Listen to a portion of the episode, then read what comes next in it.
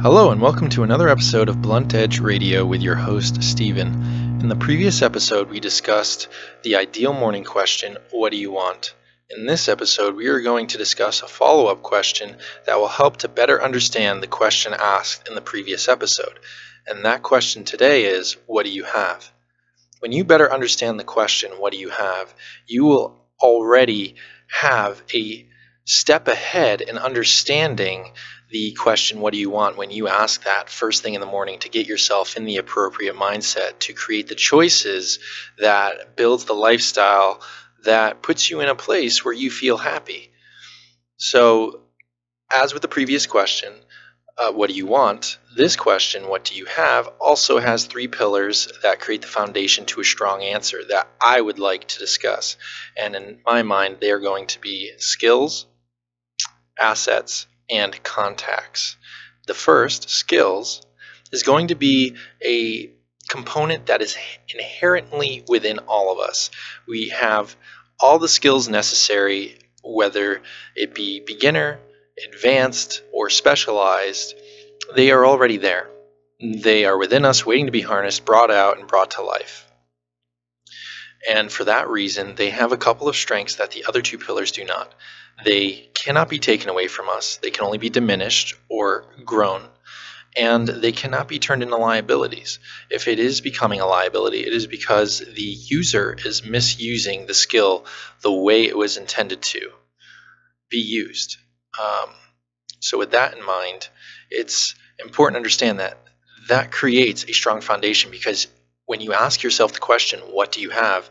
you can already begin to say, I have these skills. I have not yet begun to explore those skills and build them up to be what they could be to help me with my day to day routine and my life choices, but they are already there and I already have them. I am already in a step in the right direction.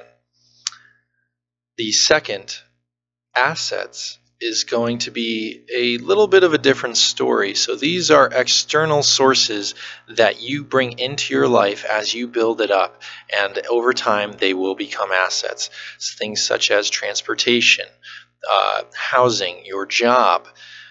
These are all pieces that can provide you with leverage when you make your day to day choices uh, because they can improve the quality and the rate at which you're making those choices uh, to an extent. Now, there are people that have all of those things that I'm calling assets, but they cannot actually be considered assets. They can actually become liabilities because, uh, unlike skills, they can have an expiration date and they can turn into uh, a liability more than an asset. So, when something has been in your life longer than it is supposed to be, then it is there to help serve the goals that you set out for, which people do all the time. I have been guilty of it myself. Uh, it can actually post a hazard in creating progress. So it's always important to ask this question what do you have? Because in doing so, you will understand if an asset is still truly an asset. And the third is going to be contacts. Now, in my mind, this is the most important of the three as far as uh, understanding how far what you have can take you. And that's because I like to put it this way you can only go as far as the people you know. And by that I mean you can only take yourself so far on your own. And if that's all you know, if you don't have any other contacts, but you have the other two pillars in place, then you have most likely reached your ideal place, your lifestyle that you want to continue to build and uh, uh, protect on a daily basis. And that is great. But for people that are looking to go past themselves, who are including other people in their lives and want other people in their lives, it is important to understand that it's about the contacts you have.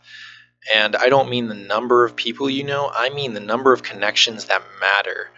Uh, and so, while a close circle of friends will always be your go to guidance when it comes to uh, close, intimate decisions in your life, further out you expand and the further those connections reach and the more meaningful they are, the more you have at your disposal because what they have is what you have. And now all of a sudden, what you have is uh, expanding exponentially. And it works both ways. So you have something to offer them, and it creates a mutual benefit. Taking that into consideration, it is a very important piece because it can jump by leaps and bounds what you have and help to uh, really expand the concept of what do you want because now you've got the ability to reach further than you ever thought possible. Anyways, with that said, I have passed the five minute mark, so this is going to be a little longer than anticipated, but thanks for sticking around so far. And I'm going to give a closing note. So, in closing, I would uh, mention that understanding what you have already will help to prevent you from wandering wandering around aimlessly until you collapse from exhaustion as you try to answer that uh, all-time important question what do you want uh, so be aware of that there are going to be questions that will hold you back. But these two questions, in my mind, are going to do nothing but lift you up to a higher plane of living because it'll help you better understand the situation you're in, situation you want to be in, and how you're going to get from point A to point B. Uh, other than that, I will see everyone next time. Thank you again for listening, and I look forward to our next episode. Have a great night.